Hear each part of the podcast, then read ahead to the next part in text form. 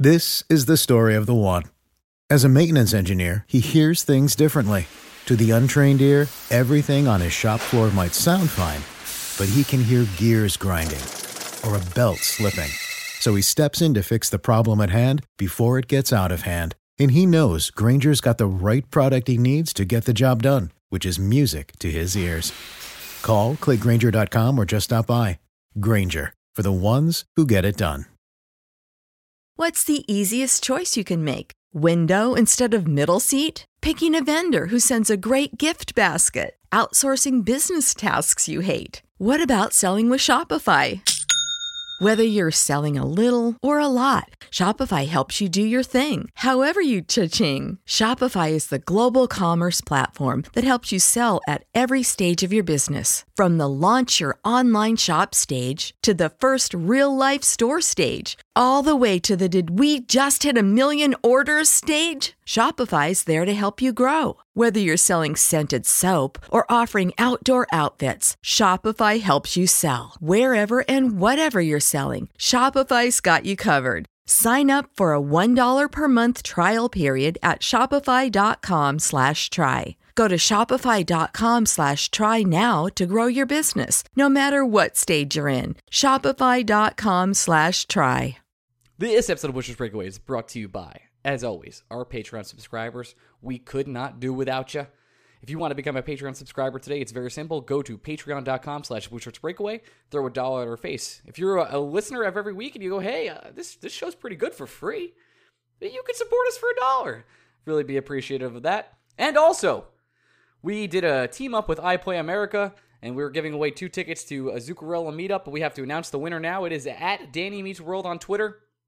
If you want to give her a follow, she is a big Ranger fan, and we'll be sending her to meet Zuccarello, maybe for the last time as a Ranger ever. A sad, sad story indeed. Anyway, here's today's show. Uh, two guests and some Ranger nonsense as always. Here we go.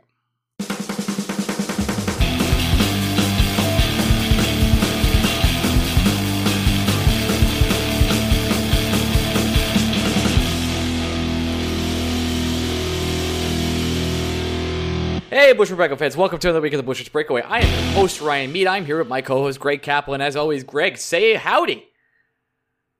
I'm not 100% convinced this one's actually going to record, but sure. Hey, what's up? What's oh, yeah, good. good. Finally broke tradition there. Nice. Thanks thanks for coming. Uh, That's because I'm breaking tradition because I'm sure we're going to have to do it again. Yeah, so just full disclosure for everyone listening. Like, we're pretty positive none of this is going to actually make it. So, that's good. Uh, we're on a Super Bowl Monday. Both of you and I are very tired boys, and uh, we're here mm. to talk about the New York Rangers and what's happened with the team over the past league, if anything, really. Let's quickly review some of the games that happened, uh, shall we? Uh, yeah. We played the Flyers. We lost six straight to them. That's pretty nice. Good on us. Mm. Uh, they sh- they shut us out despite us absolutely dominating the game and probably missing the net. I don't know, ninety seven times, ninety four. Let's go with tradition.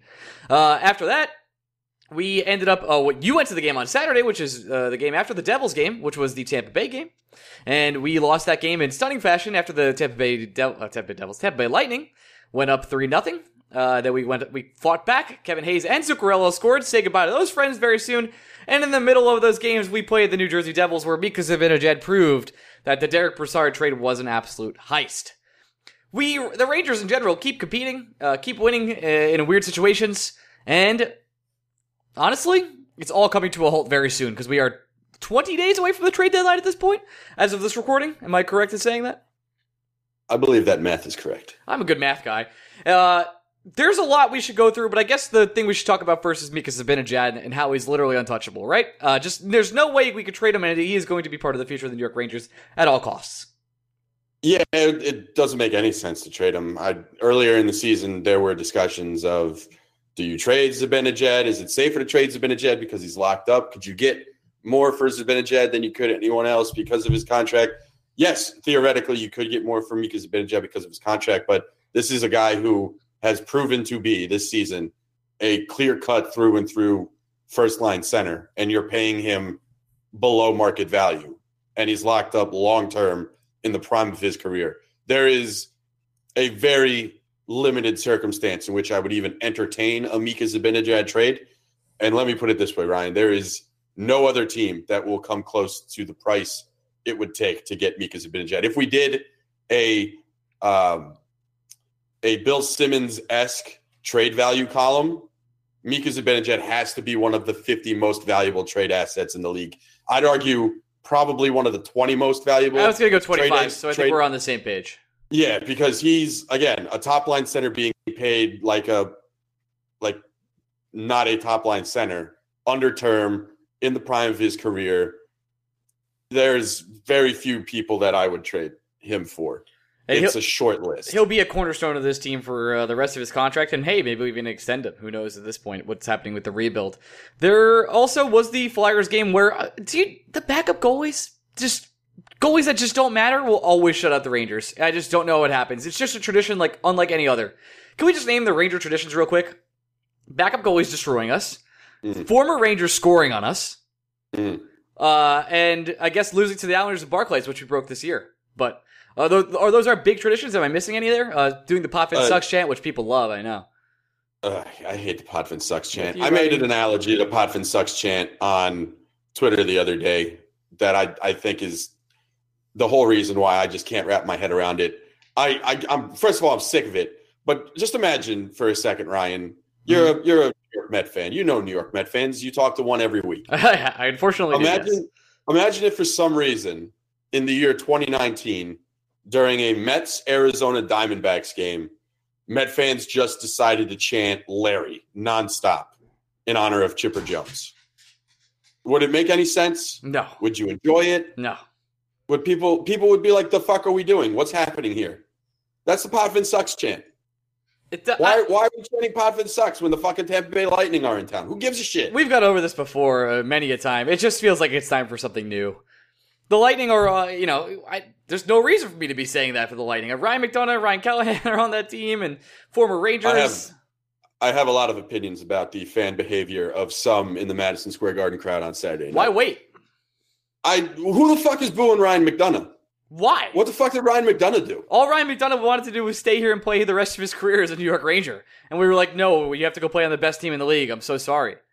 The only thing I can think of is I think there were some people in the crowd who thought McDonagh scored the first goal or something to that nature.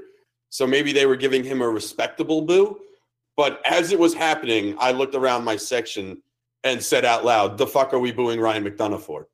Yeah, there's no reason. I get that some people I want I get that some people the lady sitting next to me included have gripes about his captaincy about how he wasn't the the vocal captain He was that also Ranger fans wanted him to be. We've kind of had this conversation about Brian Leetch before, he's, but he's very vanilla ice cream. Sure. And I don't know. I guess there are different expectations you have of people who wear the C. I personally, I it's not that the captaincy isn't important to me. Um, I just I don't know why you as a fan would be angry if Ryan McDonagh wasn't the captain you would want him to be. We don't really know what happens in that locker room. We don't know what the fuck he's doing behind a closed door. It the Rangers are the least reported on New York sports team. We've been over this many a time. I just think it's a lazy narrative to say Ryan McDonagh was a bad captain or a lazy captain or a, a soft spoken captain. He probably was. I just don't know what the fuck it matters or who gives a shit. And I certainly wouldn't boo a player over it. There's plenty. There's plenty of players to boo. Like uh, Ryan McDonagh's just not that guy. He just did nothing wrong here. I boo JT Miller. Not that it's his fault, but I, you know, I J- wouldn't even boo JT Miller. I think it's the most insulting thing in the world you could have of a former ex player is no opinion of him in my mind. And that's something I have of JT Miller. I have no opinion of that man. I love how you, you think him. I don't even think about you. I I don't. I don't. I don't. The amount of times on this podcast you and I have discussed JT Miller and the things he's doing in Tampa Bay this season. One, and I think it was when he signed his extension. Yeah, that was And. I'm pretty. it. If I if memory serves correct, you and I were both like, "Thank God we didn't give him that extension. We don't think he's quite worth that amount of money." I do miss Ryan McDonagh. Uh, just it's that's a cold I hard. miss McDonagh. Yeah, because McDonagh. It's a cold hard fact. It's what he's one of two two-way sound defensemen the Rangers have had in the last ten Eh, years. I think calling him two way is generous, but yeah, he's a very good defenseman. I think he's responsible offensively. He's not. It, it, I'm not saying he's got Kevin Shattenkirk level offensive ability, Oh, he definitely has but if, Kevin. if you had Ryan McDonagh in the offensive zone, I don't think it what you were giving anything up. He's Man. not like a Marc Staal. Would love to see them paired together. That would have been amazing. It was the plan. I just but I hate Alain Vigneault doesn't care about plans. Uh, who so cares what are about you gonna plans? do? Yeah, I just don't understand booing those uh, those former players. But hey, Callahan and McDonagh didn't score, so that's pretty nice. Is there a former Ranger in this league you would boo? Hmm. Brassard comes to mind first, but it's not like Brassard did anything wrong either. I don't, I don't think I'd boo Brassard. I don't think so. I love Keith Yandle, so I don't think I would do that for him. I, Eric, I don't think- I, I just don't blame the players. Like it's not Eric Staal's fault he was misused here. Yeah, there there are former Mets in the major leagues right now that I would boo. I can't think of a single Ranger, former Ranger in the league that I would boo. It's definitely not Brian Boyle. Just checking that one off. Nope, it's not Keith Yandle. This is not. It's not anyone on the uh, again. Like I don't care about JT Miller to boo. Is- is it's it- not worth the effort. Is it Mack Truck? No, I'm just kidding. Sorry, he's not in the league anymore. Um, no, I don't think so. I think we're all good. We're all casual. Yeah, I can't. I can't think of a single former Ranger. Like, do people have strong opinions about John Moore? Would people? No. No. Who cares about John Moore? Would people boo Nobody. Dan Girardi? No. I don't think so because again, I I think many of the problems people had with Dan Girardi at the end were not Dan Girardi's fault. I think he just kept being put in situations that were well over his head, and I a smarter coach like a Jon Cooper would have utilized him differently, and I think it would have been beneficial to him and beneficial to fans' opinion of him. So I don't. I personally wouldn't boo Dan Girardi. I don't blame Dan Girardi for Alain Vigneault thinking he's a 20 minute a night defender at the advanced point in his career that he's at. I was always more angry at Vigneault than I was ever at Dan Girardi. I think that's the same case for me. Yeah, there's there's nobody. But let's continue to talk about uh, some some sort of storylines for this week. There have been rumors floating Rumors. around the internet and Good album. Twitter sphere. Good album, Fleetwood Mac. About the possibility of the good old boy club being broken up and the Rangers maybe signing an offer sheet for certain players in restricted free agency this offseason. Do you believe it whatsoever? No, I don't. I- Not just because, again, I don't think NHL GMs want to piss each other off, which is some of the dumbest shit I've ever heard of in this world. I also don't believe part of the reason why I think offer sheets don't get signed is because of the massive penalty you have to incur in order to sign. first four first uh, four first round Yeah, picks? if- I can't speak. Yeah, that. if you sign a guy to a offer sheet over seven million dollars, it's like three first round picks, yeah, it's a lot.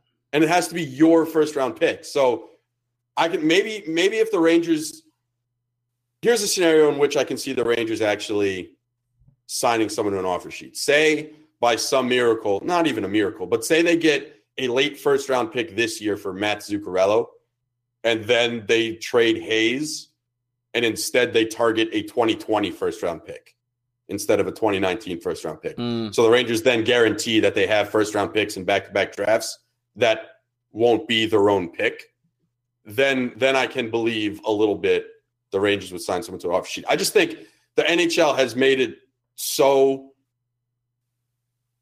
just irresponsible almost to sign someone to an offer sheet that I have a hard time believing any NHL team will actually do it. Uh, w- well, if Austin Matthews is out there, you got to give it a shot, right? Right. And but I, I don't think and I, I we saw Rick Carpiniello in his piece on the Athletic, which we don't have a code to give you anymore in order to get a discount on that. Sorry But about just that. know that just know that it's still 110% worth your time and effort to get a subscription to the Athletic. We have a lot of good people and friends Bob, who have been oh, stop doing an ad. We're not getting paid. I'm sorry. I'm sorry. I'm sorry. I'm sorry. Uh, Jesus. But in, in Rick's piece, the the I don't think the offer sheet he was talking about was a player like Matthews or Marner or even Patrick Laine. Um, I'd actually believe Laine more than I would Matthews or Marner. I I for whatever reason, again, I just I I see the mention of the Rangers signing someone to an offer sheet, and I see uh Carpiniello hinting that part of the reason why they could do it is to screw another team over financially.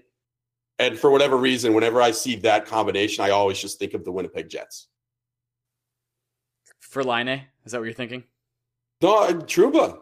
Oh. Oh. Interesting. Yeah, because I think I think no matter what happens, I think the Jets are extending Laine and Connor, and whatever offer sheet you give them, I think the Jets match.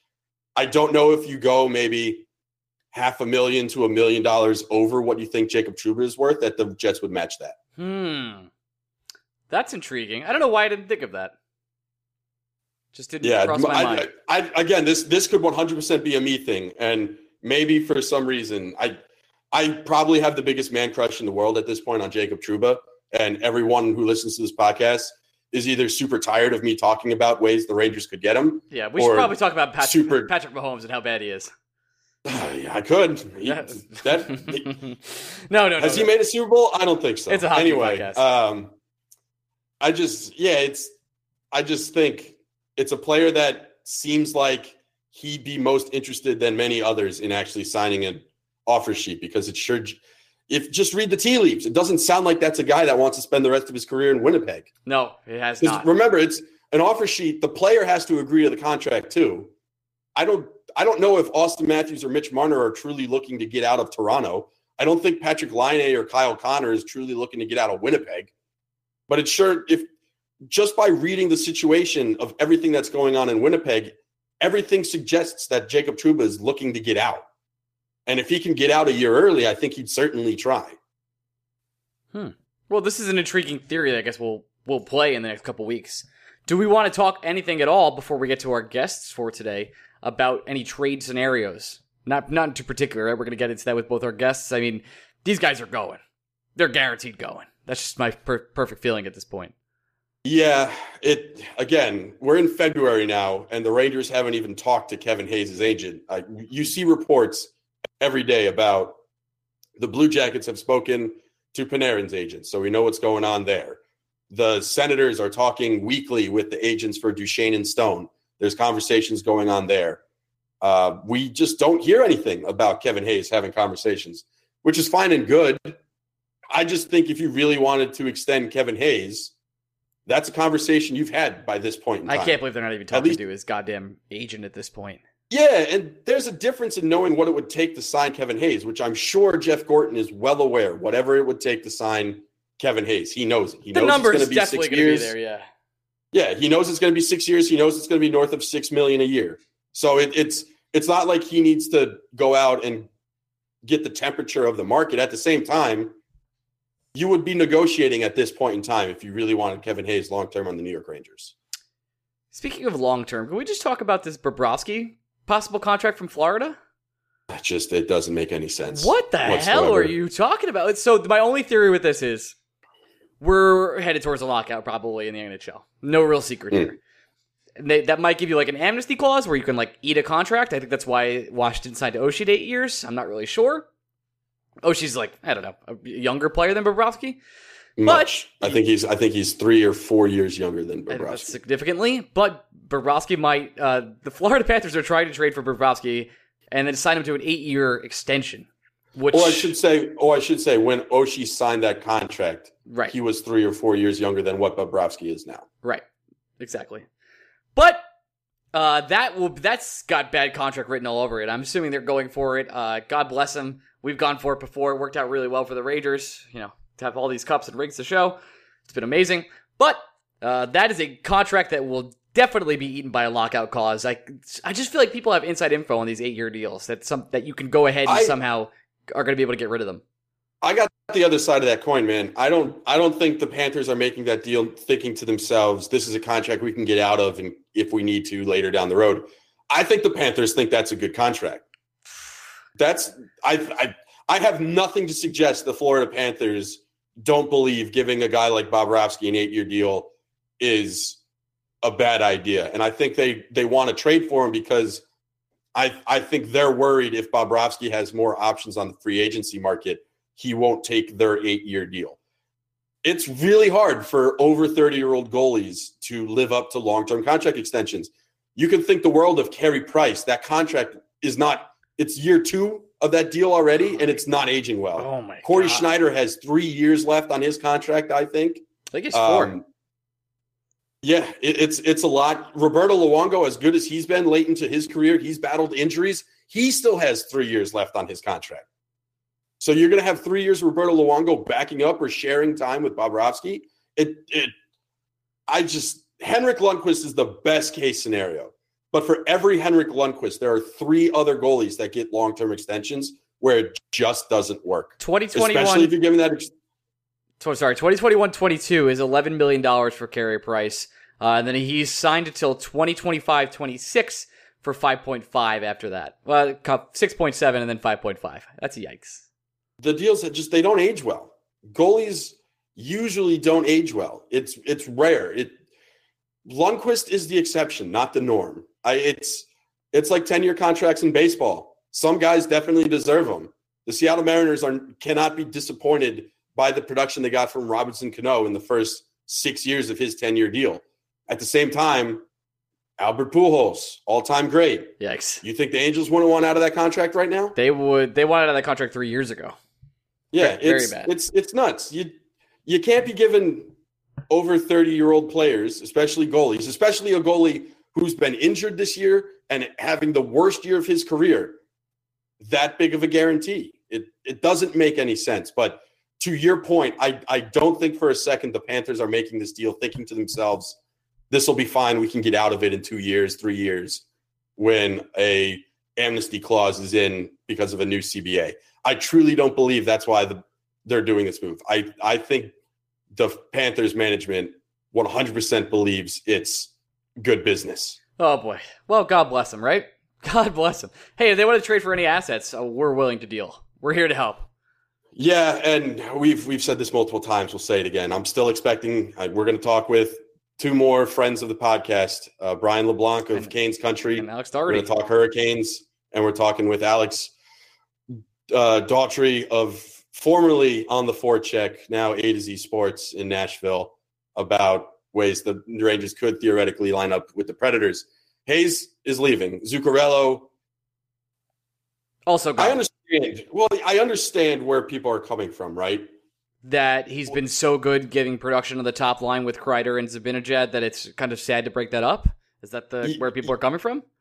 A little bit, but also what I had this conversation with a mutual friend of ours while I was at the Ranger game on Saturday. What's your price point for I want Zuccarello back. For when he like if he's a free agent, he's on the, the market. Yeah, say say this summer you had to give Miki, uh, Matt Zuccarello a new deal. What would your contract be for him? I feel mean saying this number. Just I just want to let everybody know that the number that came to mind because uh, we're going with gut reactions, right? Yeah. The number I thought was mean. It's mean number. I would do two years, three million each year. Yeah, there's no scenario where I would feel comfortable giving him more than two years. Yep. And there's no scenario where I'd feel comfortable paying him more than he makes now, even though he will make more than he makes now on the open market. Uh, guaranteed, hundred percent, no doubt about I it. I think, but I think the lowest contract Zuccarello, if especially if he's playing as well as he's playing right now, I can't see him taking a deal lower than what Patrick Marleau signed with the Leafs which I think was what three by six. Yeah.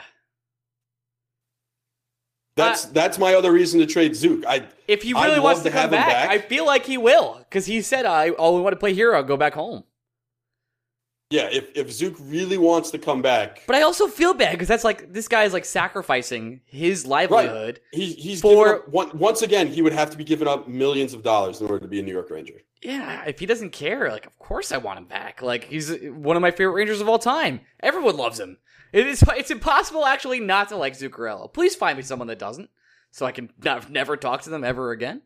Yeah, I've never met anyone who's actually said a bad thing about Zuccarello. But yeah, that's that's my point. Of, that's that's another reason why you trade Zuccarello because I don't know anyone who says they would go market value for Matt Zuccarello.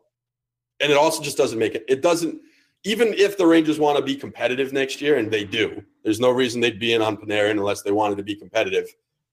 I, I still don't think Zuccarello 100% fits the picture anymore because they still want to be young. And I just, I don't know. It, it just, if he's you're here, never gonna, you you're never gonna complain about. Why would I complain about three million Zuccarello? I would never complain about that.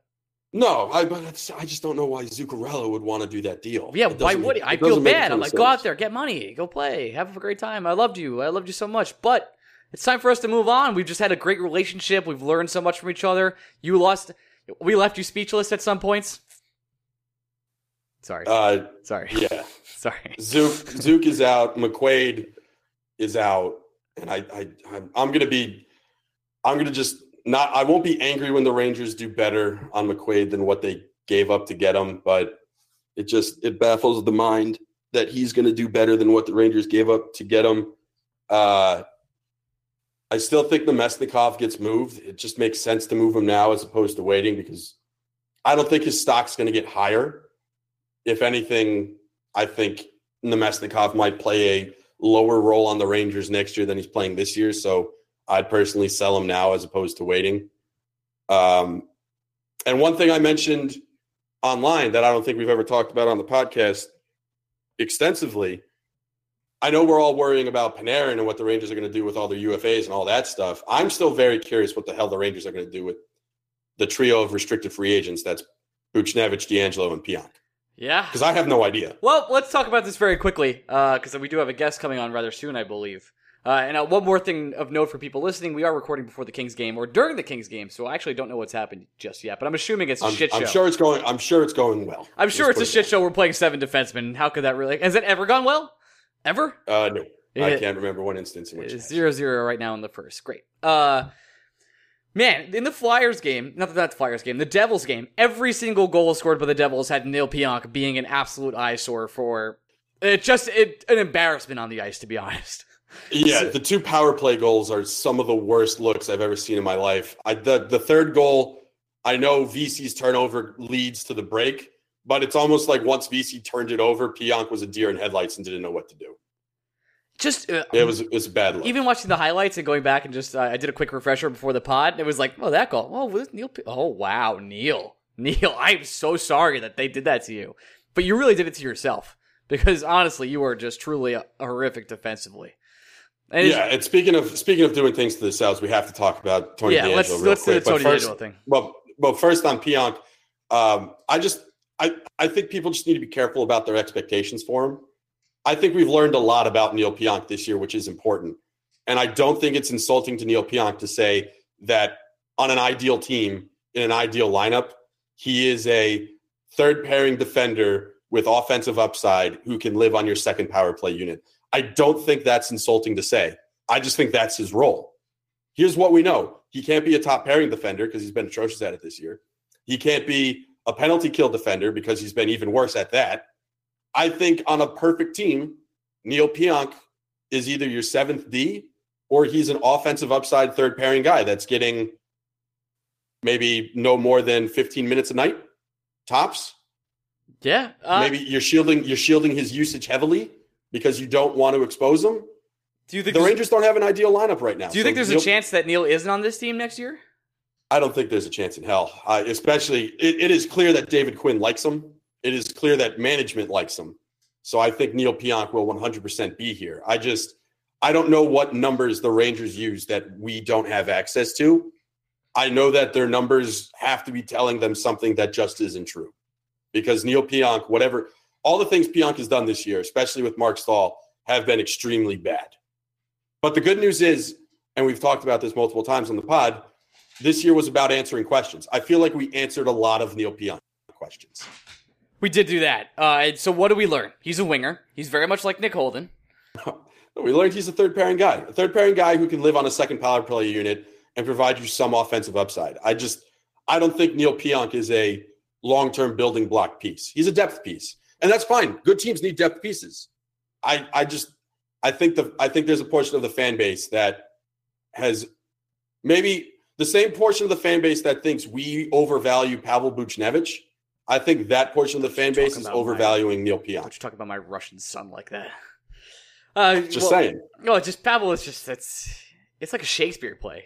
I don't understand. He's a misunderstood The child who just gets misused and abused by We don't- multiple we don't have- coaches. Yeah, we don't have to talk about this tonight, but I, I think one of the big things we're going to end up talking about this summer is Pavel Buchnevich's next contract because there's what it should be, there's what it's going to be, and then there's the question of if he's even a New York Ranger next time. I have a hot take about that, but we'll save it for another time. Let's talk about Mr. DeAngelo before we move on. Uh, benched for a few games for maturity issues. Yep. Uh, the rumor has come out, and you've told me right before the podcast it was because possibly Tony DeAngelo chirped at a ref. And you probably shouldn't In a way, that. you're not supposed to chirp at a ref. I'm right? assuming it Like, was we- some we- sort of slang. I I don't know why my head immediately goes there, but for some reason I feel like DeAngelo called someone a cocksucker. You're not supposed to call a cocksucker. That's probably true. Uh, Like- that again, that, that I'm basing that off zero information that I've received. Uh, it just knowing Tony DeAngelo, I don't think it's the most outrageous thing to assume. And it's Here's- just here's it's just so sad. Like Tony, it's not, it's not sad. it's- sad. Sad is not the word Okay. I would use. right. Well, well, hold Um, on, hold on, hold on. It's just you just played the three best games of your entire career. You just won three in a row, and you were a big part of it.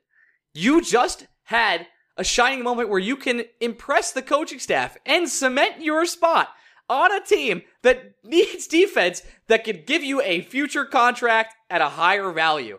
And you decided to mess it up by chirping a ref. That's where the maturity comes in, and that's where it's like, I guess where David Quinn is trying to implement his culture of saying, hey, we're not going to be that guy. I don't care who you are. If you do the wrong thing, I don't care how talented you are. I'd rather lose a game. That's where I'm at with that. Yeah, but sad's not the word I use because sad, when I think of saying something sad about an individual player, it's usually something out of their control that is keeping them from living up to their their possibilities. Rick Nash is This sad. is self-inflicted. Rick Nash is sad. That's a guy who is an extremely talented player who got knocked in the head too many times and his quality of life could have been impacted if he continued to play hockey. So the fact that he had to retire early is extremely sad.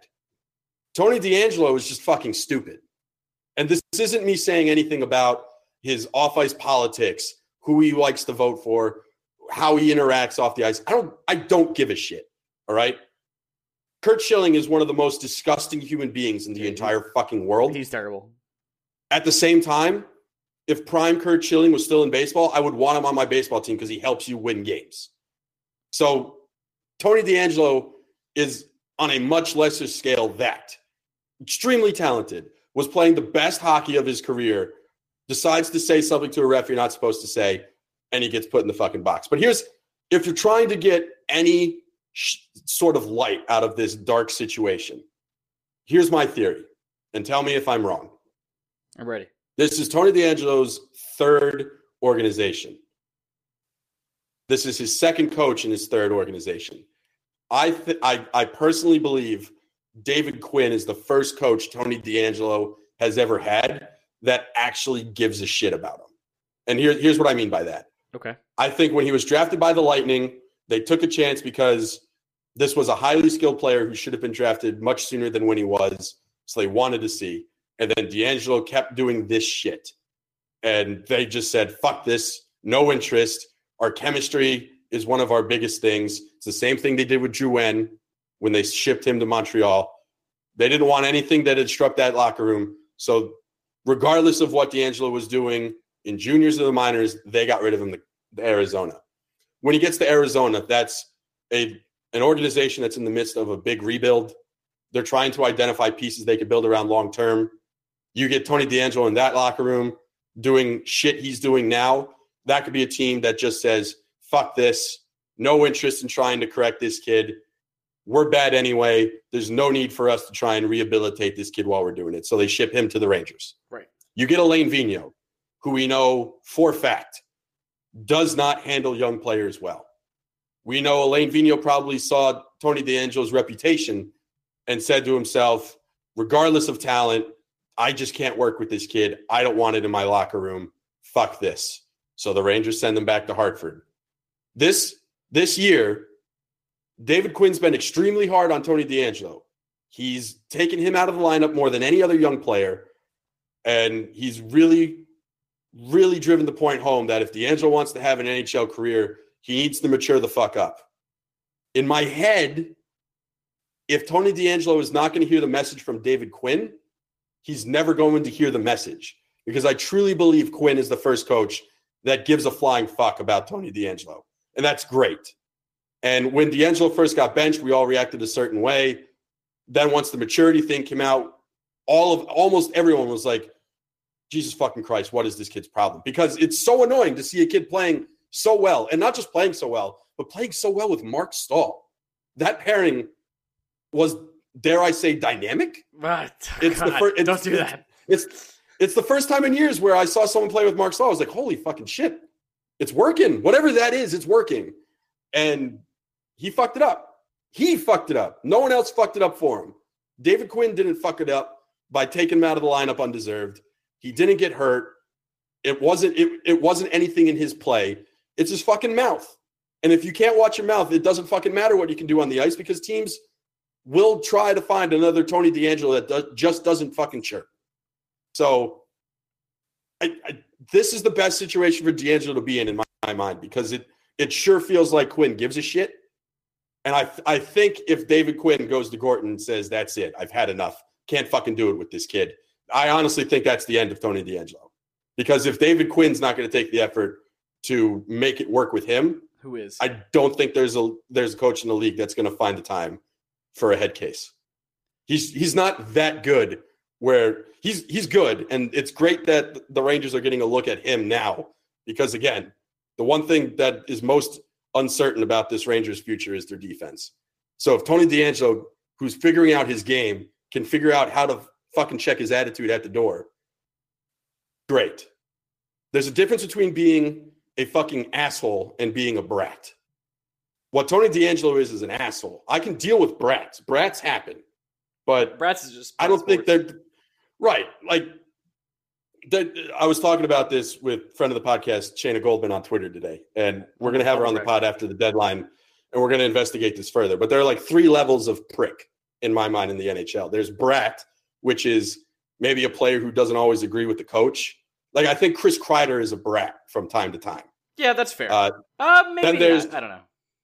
Well, I, I mean, Chris Kreider, if he has an opinion, is going to make you make it known. Oh, he just scored a goal too, so this is perfect timing for me to. Oh, and it was assisted by Tony DeAngelo. This is perfect timing.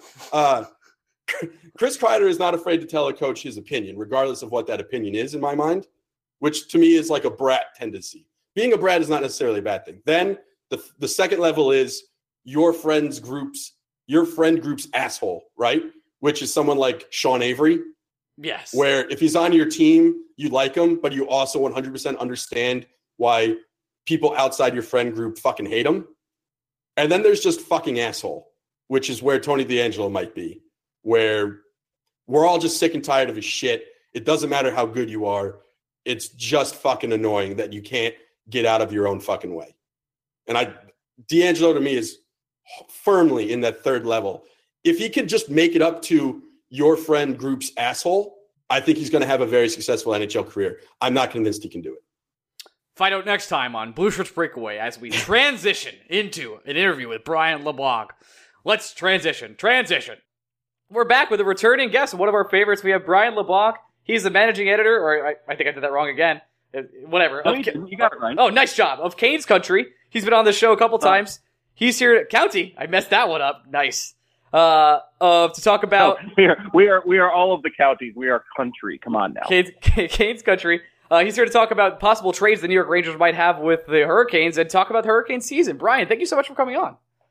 Hello, gentlemen. How you guys doing? We're living our best lives. Uh, we're trying to tank and not doing the best jobs, but you're trying to win this season. Is that true? Uh, that's what they tell me. Yeah, I mean that's kind of what they're going for. Which you would have thought at the end of December, the way that things were going, uh, it probably wasn't going to end up real well. But then they uh, they spun off. I think they're on a 10-4 and one run since the beginning of the year, and um, I mean that run in a division that's as wide open as the Metro is right now will at least put them into the conversation, and that's all they can really hope for at this point. As a Canes fan, or a person that follows the Canes at least very closely, ahead of you in the standings right now is the Blue Jackets, and Panarin is probably likely going to be traded at this point. Does that? Do you think that opens up another spot for the Hurricanes? Oh, I don't know if uh, I, I don't know if I don't know what Columbus is going to do. You know, we were just talking about that at practice uh, this morning. Me and a couple of other riders. Um, boy, they are really between a rock and a hard place right now with those two. More so Panarin than Bob because Bob hasn't been great this year. But um, you never want to go. You, you never want to go shopping for a goalie at the deadline. And if they trade him, they're almost going to have to. Um, boy, I don't know what they do. Uh, they're they're not exactly in cap hell right now, but they're getting nothing out of Alex Wennberg. Um, Atkinson's been up and down this season. Foligno can't stay healthy. Um, I mean, it's it's one thing after another for them, and boy, I tell you, that franchise desperately needs not only to get in but to win. They're the only franchise in the league that's never won a playoff round, which is incredible to me. Um, and you know, you, can only ask the fans there for so much patience, and you have to think that if they're going to end up losing um, Panarin and Bobrovsky for nothing, uh, you almost you almost say okay and just go with it and hope that they get you to where you want to be. I mean, I don't think they're going to win the cup this year, but winning winning a playoff round for them would be a huge boost. And I mean, you can almost treat Panarin like he's your deadline acquisition in a way. Um, he's your rental for the rest of the season. And um, boy, I don't know. I don't know what they end up doing. I can I can tell you there's little to no chance the Hurricanes are going to be in on bidding for either one of those. Um, you know, Bobrovsky, maybe if he would be willing to consider a short-term deal, but everything I'm seeing is that he's going to want, you know, six, seven, eight years, and there's no chance after what they went through with Scott Darling, uh, there's a better chance of a grand piano falling out of the sky than the Hurricanes committing multiple years to a goalie. There's well, no he'll, way. He'll be in Florida soon, so you don't have to worry about that. Yeah. But while, yeah, while that's, we're talking, that's what I've heard too. And while, not like they've while, got the greatest track record in the world on goalies. Not, not named Roberto Luongo the last 15 years. So you know, that just while we're talking Panarin though, and I'm interested, Brian, to get your opinion of this, and Ryan, you as well, because we didn't talk about it on the Surely. the Rangers part of this podcast. Um, it, it goes towards the theory of the the idea that the Blue Jackets have to get something for Panarin before the deadline. Do they? Because some other team acquiring, some other team acquiring Panarin is going to use Panarin as a rental. The, mm-hmm. Whoever gets Panarin is not signing, or most likely not signing into a long term deal. So why is it okay for a team like the Bruins or someone else to take Panarin on and only use him for a couple months, give up a ton of assets, and let him walk? The Blue Jackets are a team in the playoff hunt. They're a team with an exceptionally talented defense and a very talented and young offensive core. If their goalie situation, Bobrovsky mostly, turns around or gets hot even just a little, there's nothing to say this team can't make a playoff run. Why is it okay for an, a different team to only have Panarin for a couple months, and why is it not okay for the Blue Jackets to have Panarin for a couple months? I don't. Oh, I'm I'm right. I'm right there with you, and I mean, um, if if I'm if I'm Jarmo Kekalainen and I'm looking very carefully at the possibility of keeping Panarin and just and just riding it, I just you know, like I just said, there's no real reason not to. I mean, if you're going to lose him in the summer, then fine. But everybody knows that he's going to one of about four teams in the summer. So the market on him, you know, in terms of a return, is going to be artificially limited. And you know, I, I brought up the, I brought up the, uh, the, what's the word I'm looking for? The experience that Hurricanes had with Eric Staal when we traded him to you in 2015. Um, not obviously not the same um, not the same situation by a long shot, but in terms of, you know, what he was worth to the Hurricanes was probably considerably more than what he was worth to the rest of the league. And they ended up getting a decent mid-level prospect and a couple of second-round picks. It wasn't, you know, anything great for a guy who's probably going to have his jersey in the rafters when he retires one day. So, you know, Panarin obviously is a better player than Staal was that season, and um, you know, he kind of had the redemption tour in Minnesota the last few years, but that season was a lost year for him. Um, and even with that, even as good as he had been, a Stanley Cup winner, uh, you know, longtime captain, got back a couple of, you know, middling picks and a decent prospect, and that's it. I can't imagine that Panarin's going to get any more than either a top prospect or a first round pick. I don't think he gets both.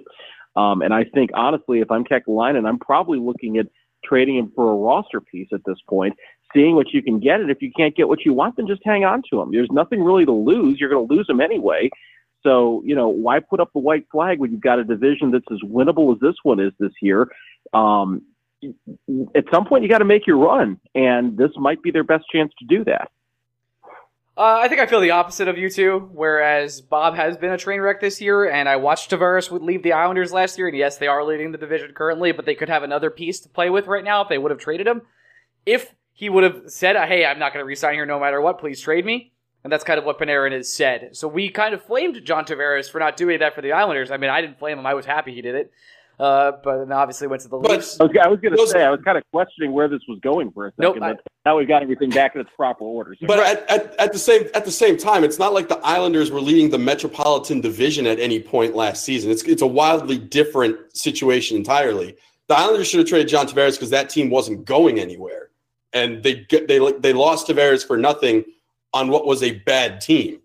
The the Blue Jackets, if they win the division, whoever the second or one of the wild card teams is going to likely be a beatable opponent for the Blue Jackets. oh, so I I just- absolutely agree. In fact, even I think even if they get the Penguins, they're they're a beatable opponent. The Penguins have never been more vulnerable. Let me put it that. Yeah, way. agreed. Yeah, Yeah. So I, it, saying. it's The it's not a one to one situation where it, it, it, it it's kind of the Rangers should have traded Keith Yandle because Alain Vigneault didn't know how to use him. Yep. But if if the Rangers had an actual coach, I understand keeping Yandle because that that piece would have helped the Rangers in the playoffs. Panarin Hmm. clearly not just helps the Blue Jackets in the playoffs. He's the reason they get to the playoffs. I'm not a So if you get Got to put for him obviously I mean, not a look Jackets at- guy, but I, I, I just can't get past the. right now. Oh, sorry, Brian. look at the standings right now. You've got Washington, who's up and down. You never know what you're going to get from Braden Holtby on a given night. And outside of Ovechkin, they've had trouble scoring this year. The Penguins, like you said, are beatable. Um, you know, nobody's really that worried about the Islanders, even if they end up winning the division. I can't imagine anybody, any wild card team is going to go into a series like that going, "Oh God, we have to play the Islanders." And you know, if you if you cross over, you're the second wild card team, and you wind up playing the, you know, the Lightning in the first round. Well, whoever plays the Lightning in the first in the first round is probably going to be fodder. I mean, let's be real. So, out of all of those matchups, you've got one that scares you, and it's outside of your division. I just don't see why you don't go for it. And if going for it means you hang on to Panarin and you know get those goals that could get you into the second round, it's not about gate revenue here. It's about giving your fans something to hope for. I mean, the the franchise is almost 20 years old. In fact, next season's their 20th anniversary. They've never won a playoff series. What better chance are they going to have to do it than this year? They will. They will. And This as will be as- their best chance for a long time. And as and as long as you finish top three in the Metro, you don't have to worry about the Leafs, the Bruins, or the Lightning until the conference finals. And if Agreed. you get to the conference finals, it's a coin flip. All it takes is a mm-hmm. hot goalie. Absolutely. Yep. I mean, look Yeah. at look at the, the the Arizona Coyotes made a conference final in the last six years. It's not impossible, you know. Well, Brian, glad we brought you on to talk about the Hurricanes Yeah. instead talked about the Columbus Blue Jackets. Uh, now, continuing continuing on our episode of Let's Ask the Hurricanes writer about the Columbus Blue Jackets. Yeah. um, the the Hurricanes this year have been one of the more fascinating case studies from a neutral standpoint. You guys are a PDO monster. Every week, it, it seems like the Hurricanes do things that the modern hockey style of play would dictate as good. And like you said, up until the calendar flipped till 2019, it just didn't seem to be working a ton. But but now that it is, is is what the Hurricanes doing right now? Do you feel it's sustainable? I no, I don't. But I think that I don't really know if I'm approaching that from an analytical eye or from a we've been burned way too many times by this in the past I. And I tend to think it's the latter. Um, so every morning on Twitter, hockey uh, puts up his um, his graphs that you know PDO charts and five on five shooting percentage and all this stuff. And you, you get to the one where he puts the uh, the one that is contributing like contributing factors to goals. And the Hurricanes have this long red line for shooting percentage, and it's been there since October. I mean, that is obviously regressed a little bit, but it's still pretty terrible.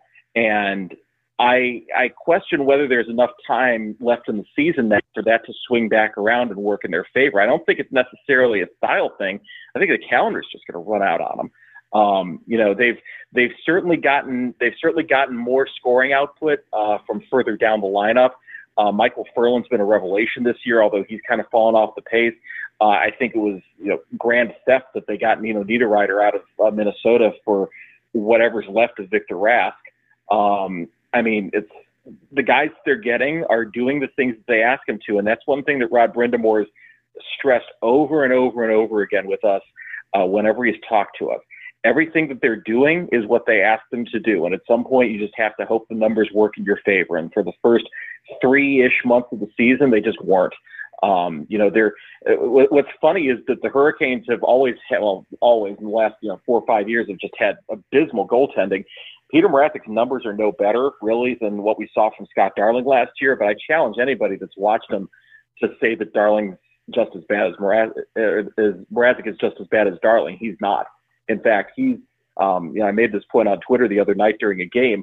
Not every 895 save percentage is created equal because that's a save percentage right now. But I'd throw him out there against any team in the league. I mean, he's been that good, um, and they've they've been they've been playing better in front of their goaltender, and that helps at the other end, they're just not getting the shots to go in. Now they start, they're starting to a little bit. I think they're seeing some uh, that would have been saved earlier in the season or would have missed the net or something.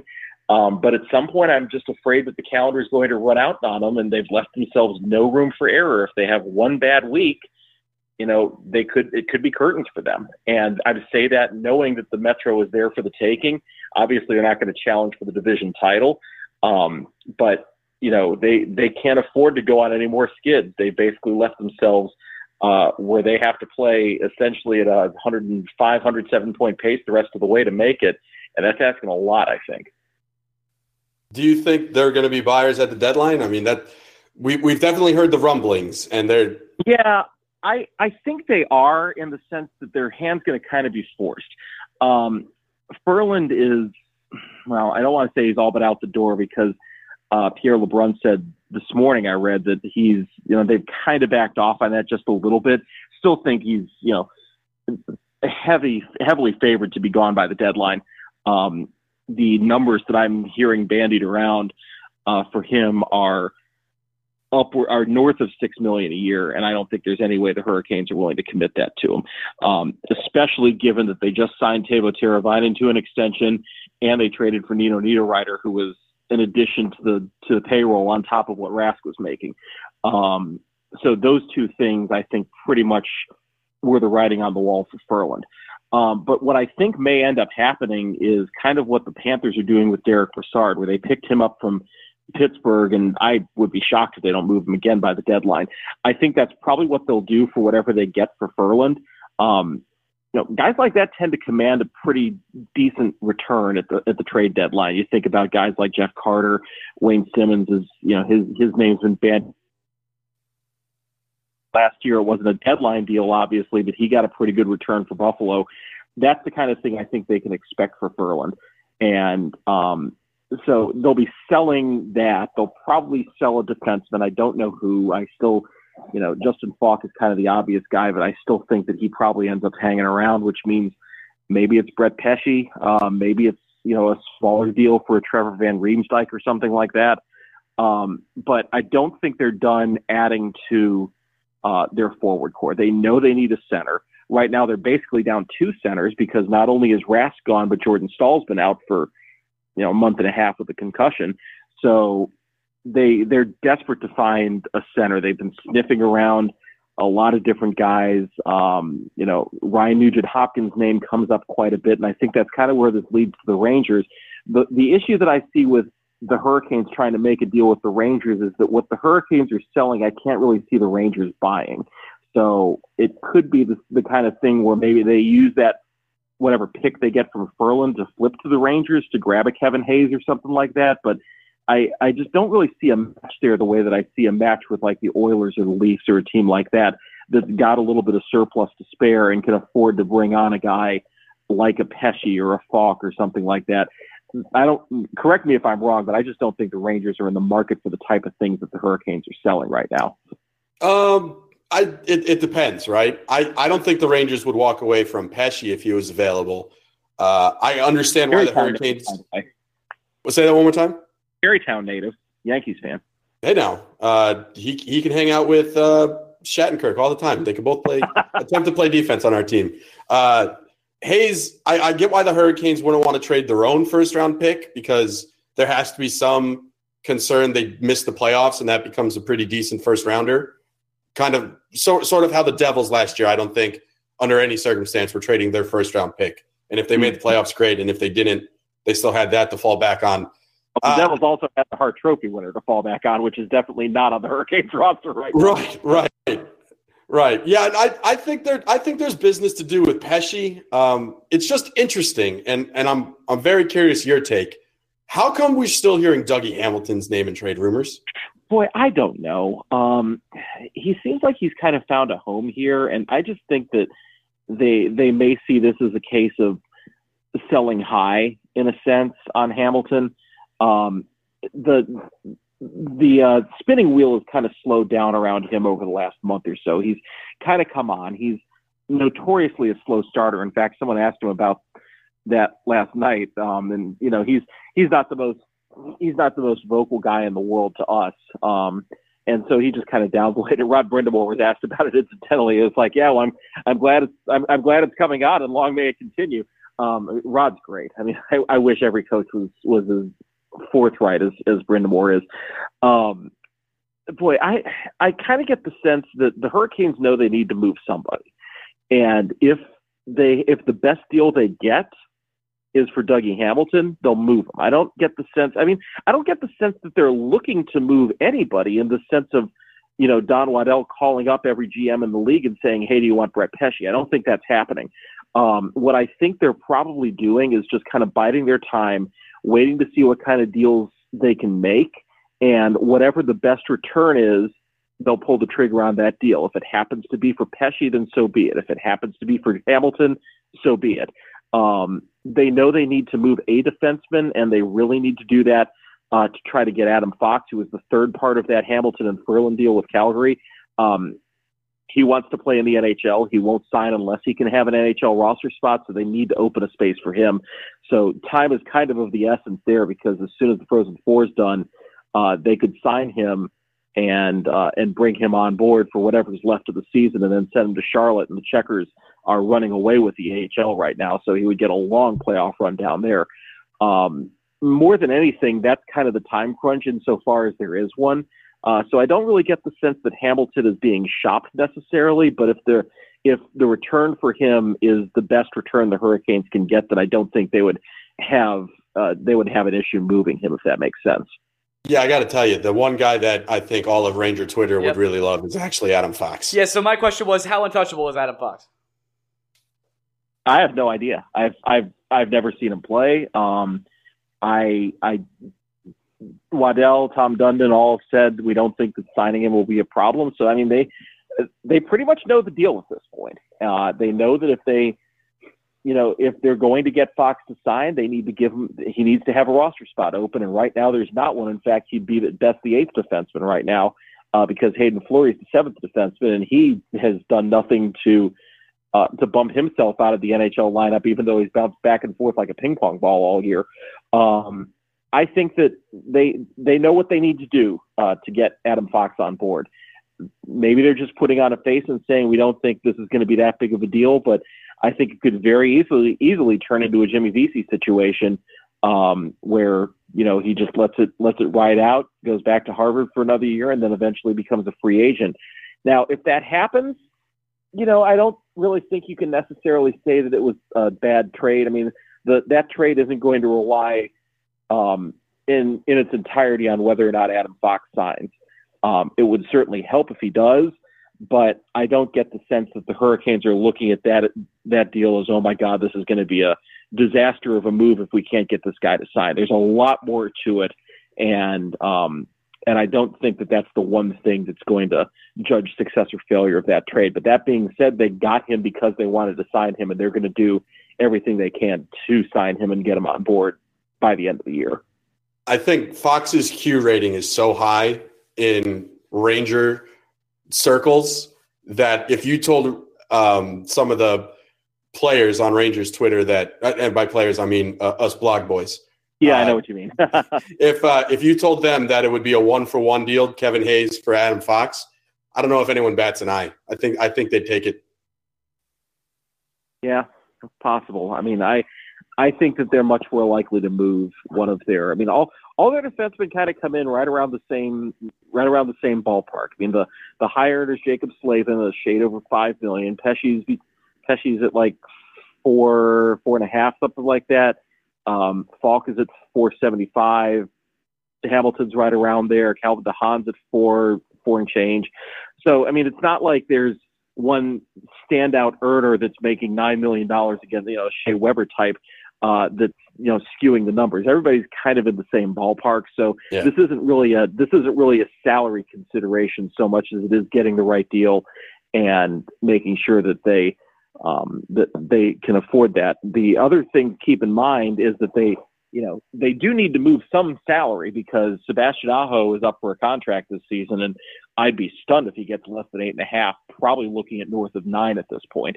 Um, and they will pay that. I mean, there's no question they're going to pay that, but at some point you have to manage your cap.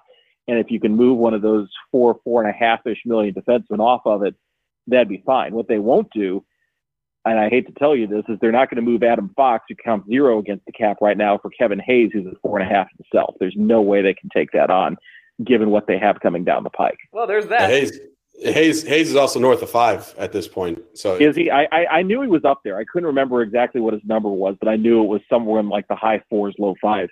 yeah, there's no I think, way- I think it's I think it's five and a half for this year. Boy, that's steep for Kevin Hayes. Hey, I like he's gonna get he's gonna get six and a half as a free agent, which is exactly why I'm totally fine for the Rangers trading him. Oh yeah, I mean Matt Beleskey cashed in, and where's Matt Beleskey these days? Hartford, he's he's with us. We got him. No worries. exactly. We got Right. All right. Uh, is there anything else we want to we want to cover, Greg, before we get out of here? uh, I guess the last thing, it, it sounds like Nino Niederreiter filled a whole lot of the same needs that Matt Zuccarello would have. And what? So- and a lot Yeah. of fun name saying. Yeah, so it, it does feel like the Hurricanes more than any other team. It's Hazer bust with the Rangers, right? Yeah, I would I would think that's probably a, a safe bet. I mean, they're not going to go after any of the defensemen. Um, you know, at, at center, you know, there's not really anybody that jumps out outside of Hayes. Um, you know, they've they've already got enough bottom six centers, and God knows the Rangers have those abundance. Um, yeah, I, I don't really see I don't see anything like that happening. Niederreiter's really funny. Um, a really a funny story. The Hurricanes have had their eyes on him for years, going back probably three, four years. Um, he's been his name has been kicked around as an eventual possibility just because again go, going back to what we talked about originally he's a staff darling. I mean he's he's a great puck possession guy. Uh, he shoots from everywhere. And his you know he's basically a guaranteed 20 goal scorer which the hurricanes traded one of those away and is currently toiling in buffalo is probably going to get 9 million on the open market next year. Well they got Niederreiter locked up for the next four years at like five and a quarter, which is, you know, pretty good deal, especially given they were paying Victor Rask four million a year to do whatever Victor Rask was doing. Um, I, I mean, I, I, I, almost feel bad because it sounds like this is the dump on Victor Raskauer, and I don't mean to do that. He's a good guy. You know, he had an accident and nothing more than an accident. I mean, it wasn't, you know, he cut himself slicing a sweet potato. You know, stuff happens. Um, but for that deal, um, that was not necessary when it was signed, and it became even more unnecessary as years went by. And eventually, again, in the in the interest of clearing space out on the cap, you couldn't afford to have your fourth line center making four million a year, and so moving him, I mean, he probably would have been a buyout candidate in the off season. And the fact that they were able to move him and get a guy that a they had their eye on for a long time and B fits in like a glove into the current lineup was just icing on the cake. I mean, Niederreiter's been great. Six goals and he almost almost had a goal last night that would have been six and six since he was traded here. Um, but you know, just a just a perfect fit um, as a top two line winger, and um, he's he's really impressive. He's you know fit really well in the locker room. Um, really good guy. I think the Hurricanes are really happy to have him. All right. On that note, Brian, why don't you plug what you do, and uh, and then we'll send you on your way. And thank you for being on it. Well, we yes, of course. We uh, we're at canescountry.com. Uh, we got that. We've got the podcast. We got Twitter at Canes Country, Facebook. You know all the all the usual spots. Um, so come come visit us. We're cranking out the content. Uh, with three weeks to go before the deadline, we kind of know that it's going to be busy. It's been a busy year. Uh, it's been a good year for us, a good year for the team, and um, so the rising tide is kind of lifting all boats in a way. So uh, come visit us, canescountry.com. All right. Thanks so much, man. We'll talk to you soon. You bet, guys. Thanks so much for having me. Appreciate it. As always. Bye. Back with our second guest of the day, we have Alex Doherty. He is now of A to Z Sports in Nashville. Alex, welcome back to the show. Thanks for having me. It's been uh, it's been a while, but um, I'm glad to be back. You know, you're It's all, been it's been a year. like like uh, a popular chain restaurant. When you're here, your family. It has been about a year. When when did when did you guys steal Cody McLeod from us? Was that about a year ago? Steal? That's not funny at all. Steal? That's not funny at all. Alex, thanks for joining the show, man. Uh, why don't you plug yourself before you get out of here? Uh, no, Yeah, that's, I- too, that's too quick. uh, if you could believe it, um, there is a possibility the New York Rangers are able to flip Cody McLeod for a draft asset ahead of the deadline this year. That is a real story that is being reported on real websites today. That I mean, there's not much better you can do than that. I mean, if you can get anything out of that guy other than uh, you know a bunch of penalty minutes, then that's pretty good. Grit, toughness, and the hey, the guys in the locker room, they love him. Okay, Oh, he's a, yeah, he's a big locker room guy. He's got that jam in the locker room. So they love him. I, uh, Alex, I have a I have a long running theory, and let you you can tell me if I'm off on this one. Um, Ryan and I have talked about this on the pod before. With Cody McLeod, I have something called the four inch theory, Mm, wow. where Let's go deeper, I real think- quick. Yeah, I think everyone in the Ranger locker room, Henrik Lundqvist, Chris Kreider, these guys just have huge fucking hogs between their legs.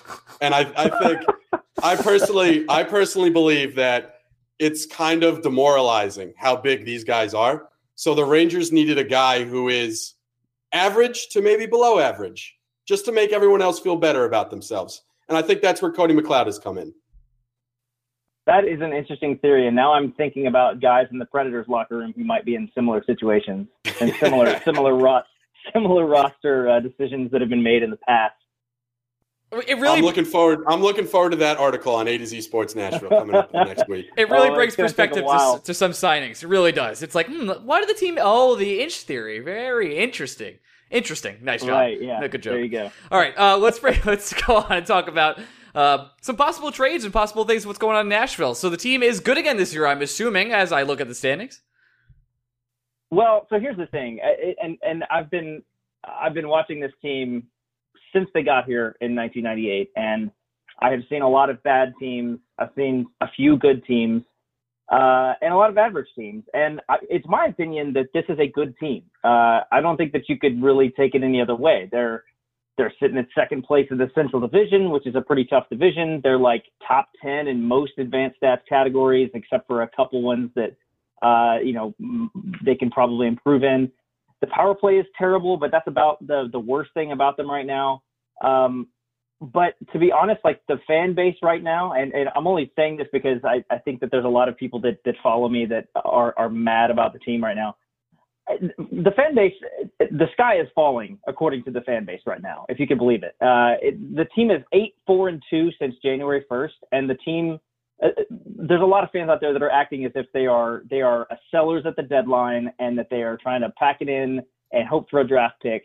Uh, so I think it's a good team. It looks like a good team to me, but a lot of the fans are uh, not really happy about the way the team's performing. So. Alex, can I just tell you how much I miss those days? I lo- I, I yearn for I- the days of wanting to sell when I'm at 60 points already.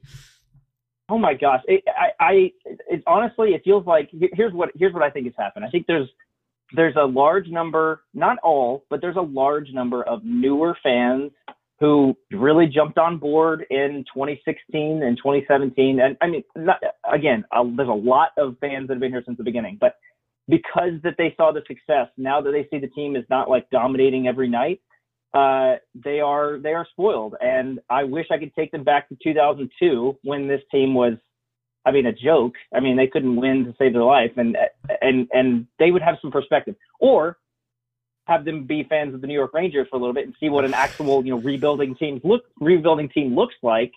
See you know a team that uh, has has all the resources that a, a team like New York has, and uh, and not be able to get it done in a season like this. So I, I really, it's really frustrating. But I guess you're right. I should uh, I should be okay with the way things are going. So Yeah, I'd, I'd, uh, I would not be complaining if I was a Nashville Predator fan. Plus, that it just feels fun going to Nashville games, whereas MSG, it feels like if you say the wrong thing to the wrong person, it's just going to end horribly for everybody involved.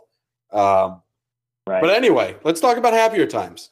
Uh, the, yeah, the mean, Predators, when we started talking on Twitter about stuff that's coming to the trade deadline, it didn't necessarily feel like there's a logical match between the Rangers and the Predators because I, I just don't think the Predators are shopping at the Rangers level, if that makes sense. The the Predators don't feel like whereas last year it, it seemed totally realistic to say the the Predators would swing big for a Rick Nash or someone of that ilk.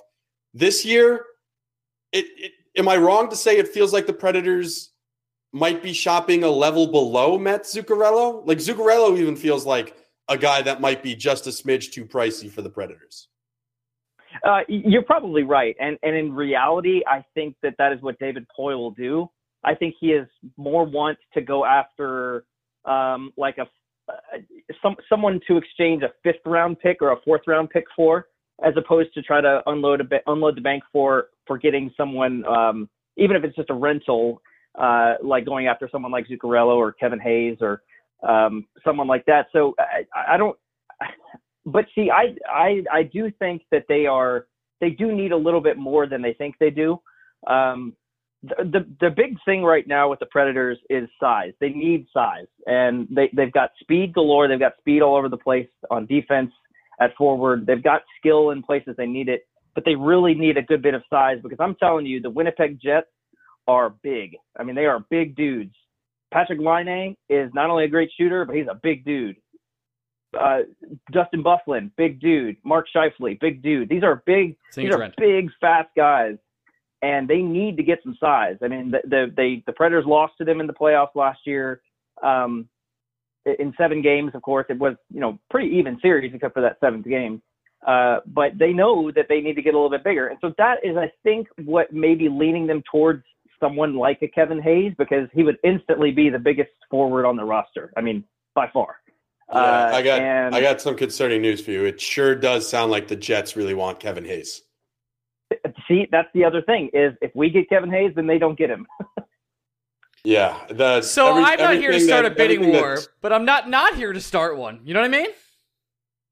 Yeah, right, right, right. I, I mean, the that kind of surprises me that the Jets are after him because I I just don't really see that they need they need a little bit more help defensively. I think, but I you know I don't follow the Jets quite as much, so maybe they do need him. But uh, yeah, it, the the Predators need to go after some size, which is why they've been linked to Wayne Simmonds, which is why they've been linked to Micheal Ferland and and uh, I think more more recently Kevin Hayes. But um, I, I mean that that is their need. So so I think the Zuccarello thing would be really would re, I think it would be a good match but I don't know that it fills the need that they have at the deadline, if that makes sense. Uh, no, it does make sense because you're saying the Predators need speed, so you're going to trade for the smallest guy in the NHL. That that uh that that seems that seems to have um, some logical flaws there. I've seen some Predators fans chirp about Chris Kreider, and I, I just want to bring him up with you because I think it's important for Predators fans to know that the only scenario where the Rangers trade Kreider is if you overpay. So I do not see a scenario where the Predators would be able to get Kreider without giving up Tolvanen. It doesn't exist.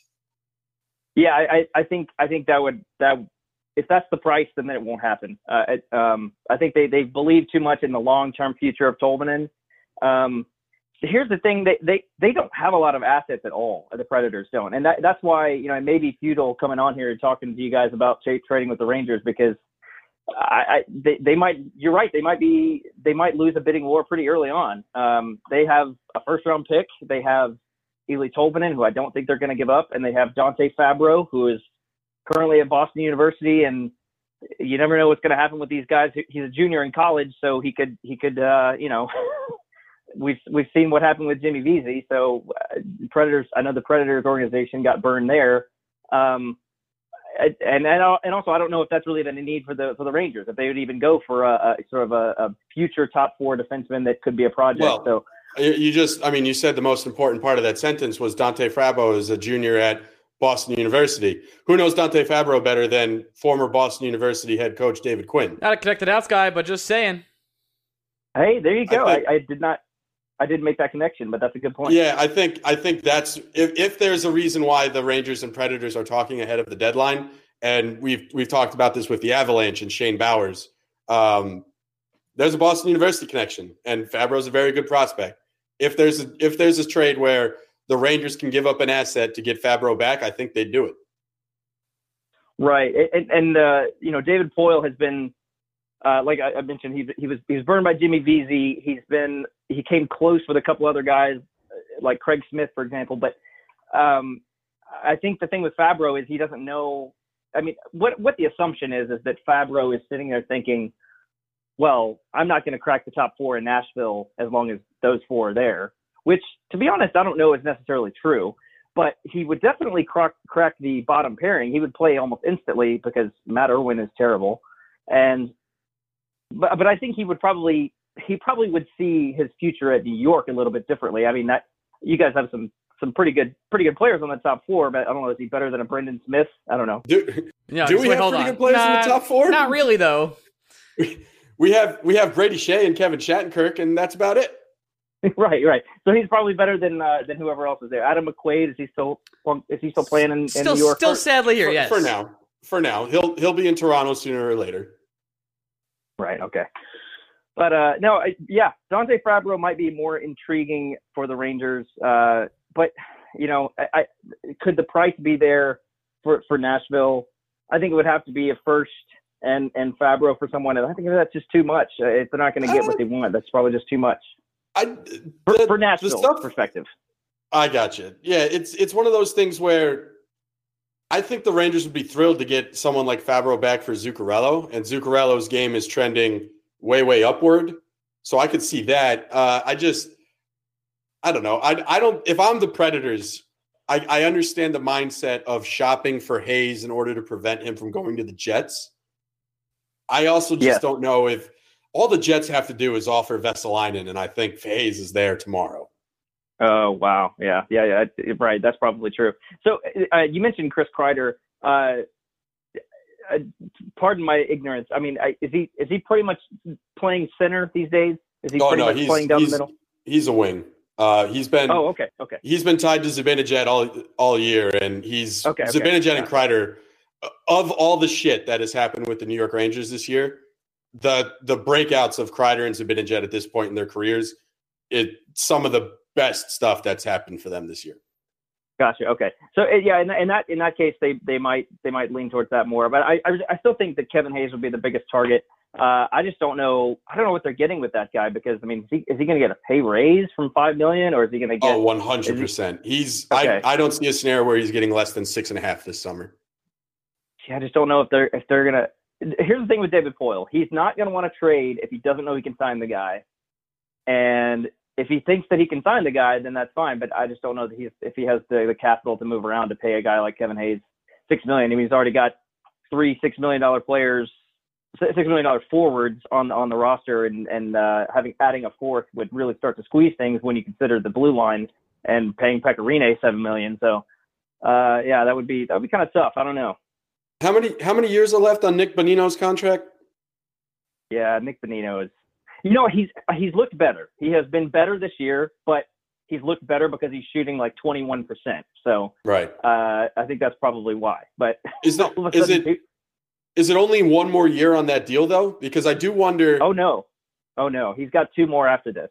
Oh, geez. Oh, never, Uh, never mind. well, Take that back. Yeah, because if there was one year left on that deal, I could have seen a scenario where the Rangers also take back Bonino, and then the Rangers do the Ranger thing where they they eat some of that salary and they try to trade him again this offseason. But I, I Okay. it's hard to see that happening if he's got multiple years left on that deal. So that when I was that, looking at that, it, I, in the butt. when I was looking, I see, I I just glanced at at cap friendly uh, before we came on, and the Rangers don't have a lot of cap. I, I, didn't- I didn't think they were in a position to absorb cap in this situation, but Well, you got to remember if you if by trading Hayes, that's five and a half that you're opening up uh, immediately. So sure, okay, right. for for the moment, it's Bonino for Hayes, and the Rangers actually save money. After this Yeah. year, the Rangers they don't have a ton of money invested anywhere. They're paying Zibanejad. They'll have one more year of Kreider. They're stuck with Marc Staal. They'll have two more years of Shattenkirk.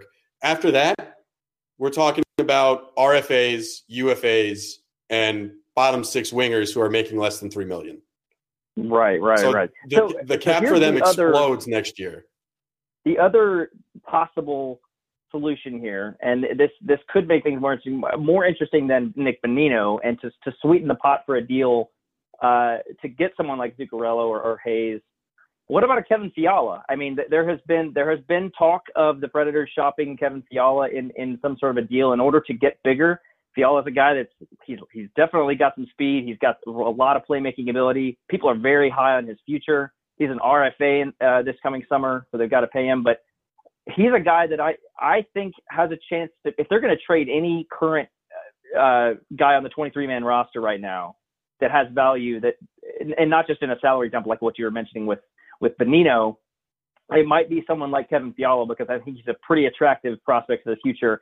If the Predators think, okay, this is our year, we're going to go get Zuccarello or we're going to get Kevin Hayes and we're going to get what we need to beat the Jets in the second round. So just something to think about you know, I, I don't think any Ranger, if the Rangers walk away from a deal with the Predators, regardless, as long as it's not, say, Chris Kreider being sent the other way, if the Rangers walk away in that deal with a draft pick and one of Fiala or Fabbro, that's good business. I, I don't think anyone would yeah. have a problem with that. The real question would, again, come down to does that deal make the Predators, in your mind, significantly better where that's a deal they make? Do you in your head, is it is are the Predators just at a crossroad with Fiala? Is it something where if he doesn't get moved for a piece they need now, he might just get moved in the summer anyway for financial reasons?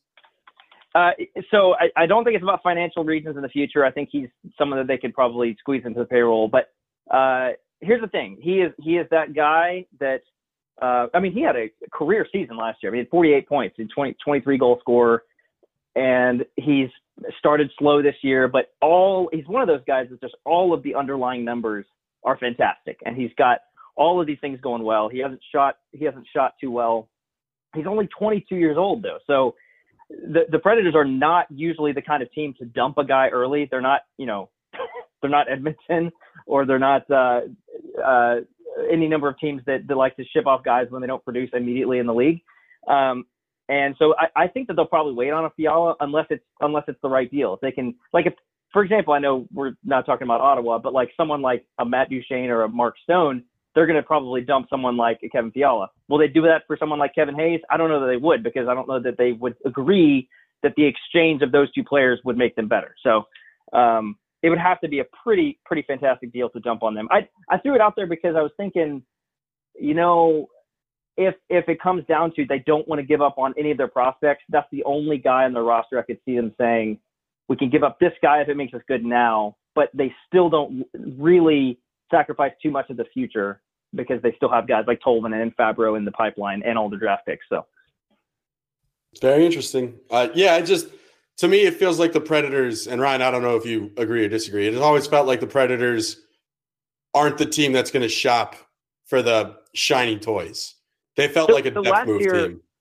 Yeah, right, right. Well, so their only move last year, or their, their biggest move last year, was getting Ryan Hartman from the from the Blackhawks, and that cost them a first, because they waited to the last minute uh, on on deadline day. They it cost them a first round pick and one of one of their prospects who I was pretty high on, Victor Ejdsell. Uh, so that was for Ryan Hartman, a guy who can play anywhere, but he's not going to be anything more than like a 20 goal scorer in 13 minutes a night or something like that. So he's he's not like an, an outstanding, you know, future goal scorer like Kevin Fiala is. So uh, if they can get someone like a Kevin Hayes who's got that size they need, and then also can can definitely produce a lot more than uh, Ryan Hartman, they're gonna have to put up something. And uh, it seems to be a buyer's market out there. So I don't know. That I, they they are probably going to get priced out of something like that. But you know, a guy can dream, right? Well, Alex, I appreciate you coming on. Because I would love. Oh, sorry, Greg. Go on. I was just gonna say it works both ways. I don't know a Ranger fan that'd be angry about getting Kevin Fiala. Yeah, right, right, right. Oh, let me just recap what uh, I what I learned real quick. Uh, we're not trading.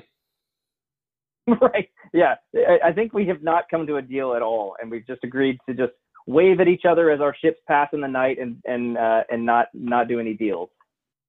That works for me. Uh, you know what? We tried though. We you came on. We debated like men. And now we've we've come to a listen. Hayes will be at the Jets. I'm sorry. That's just the way it's going to be. Yeah, that's going to be disappointing to watch happen. But if that if that happens and the and yeah, that's that's gonna that's gonna be rough, especially when you consider the that it's so clear what the Predators need, and and they just don't. Uh, by the way, the the other thing about Zuccarello, I think I read it somewhere that he would be kind of an instant help on the power play. He plays on the power play, right? Like yeah, he's he's basically the he's not the quarterback because he doesn't play at the top of the blue line, but he just knows where to make passes across the ice to find the open man. Right, right. Well, the the Predators power play is the worst thing that I've ever seen in hockey. And I saw David Legwand. I saw David Legwand play first line center for many, many seasons. So uh, this is the worst thing I've ever seen. They're dead last, and they don't even look that good. Like they look like they should be relegated in terms of the power play. Uh, it's it's absolutely pitiful. they're at twelve percent right now in terms of the power play.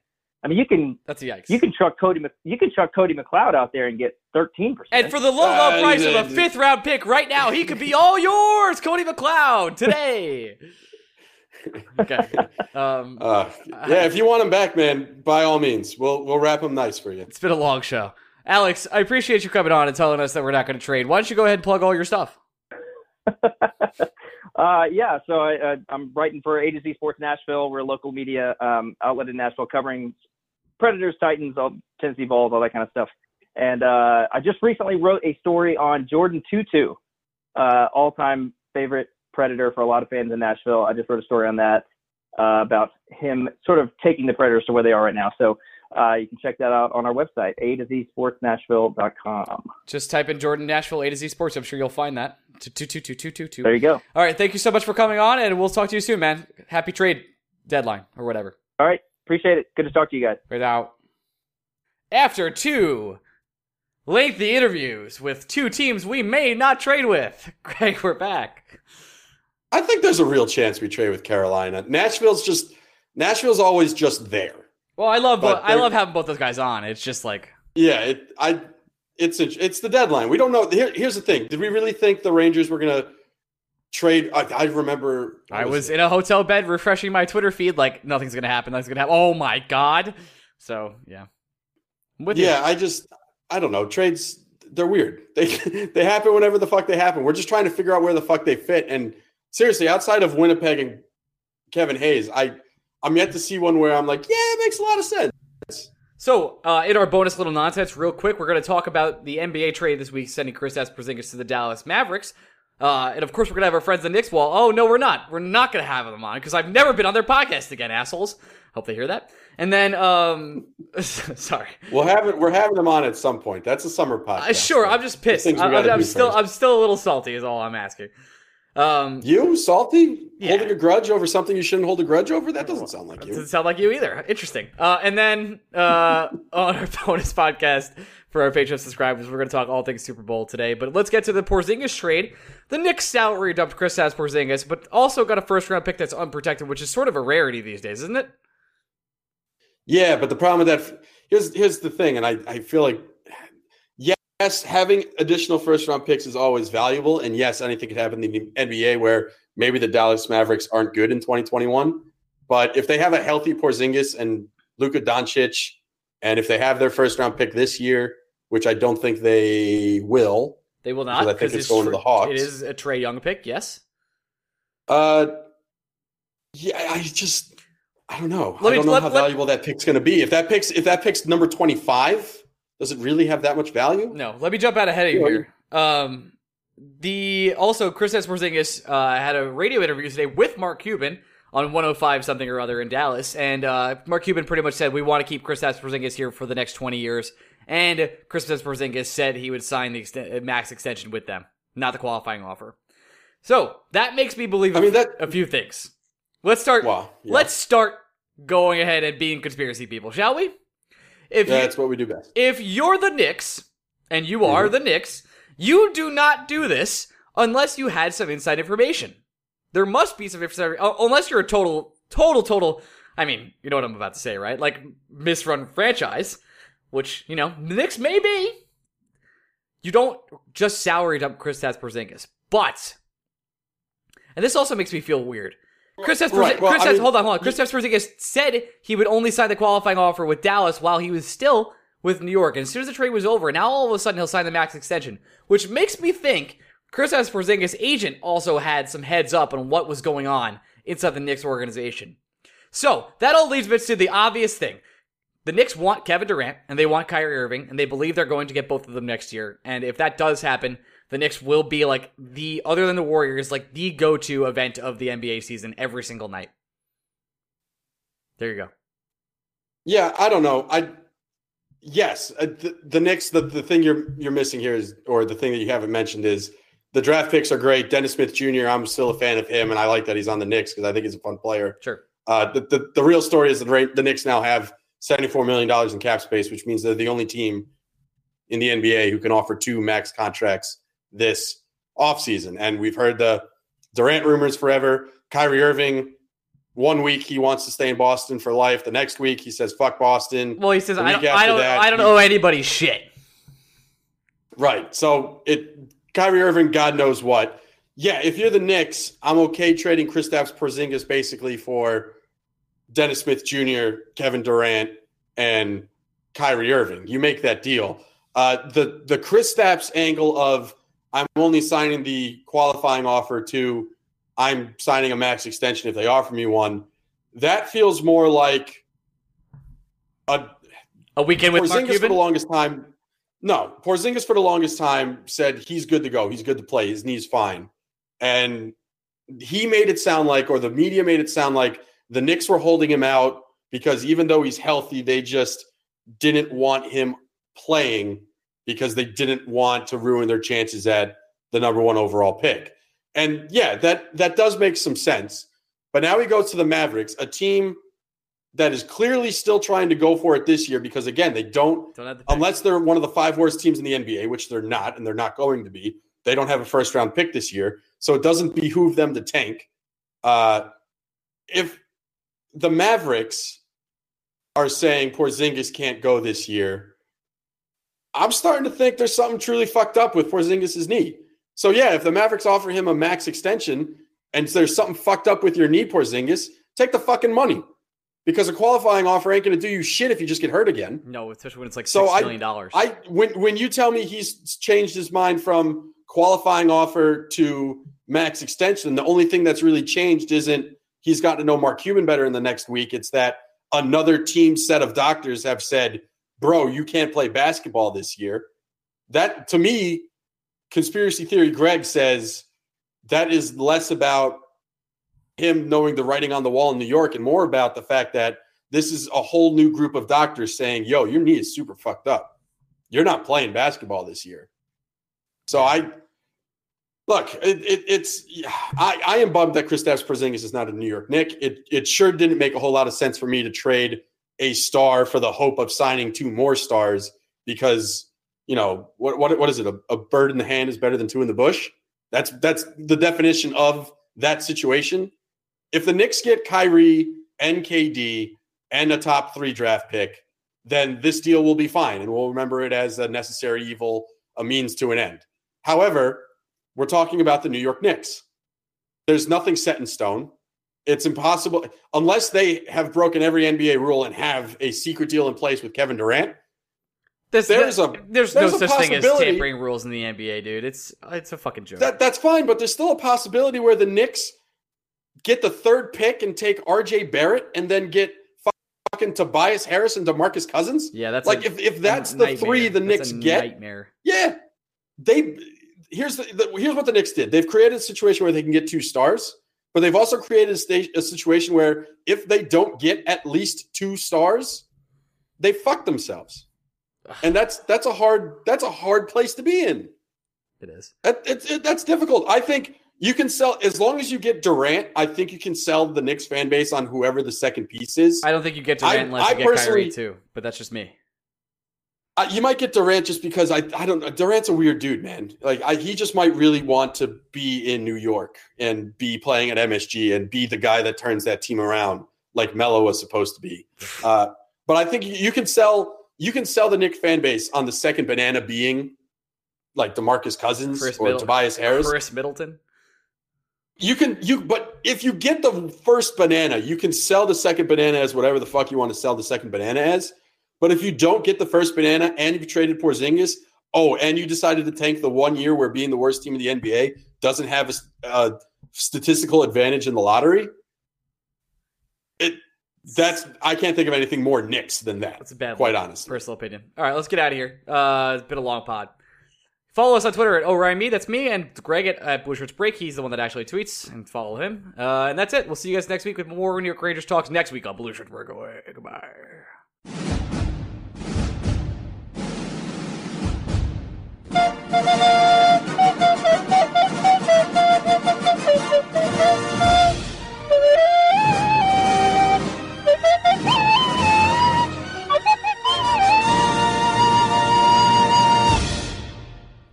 This is the story of the one.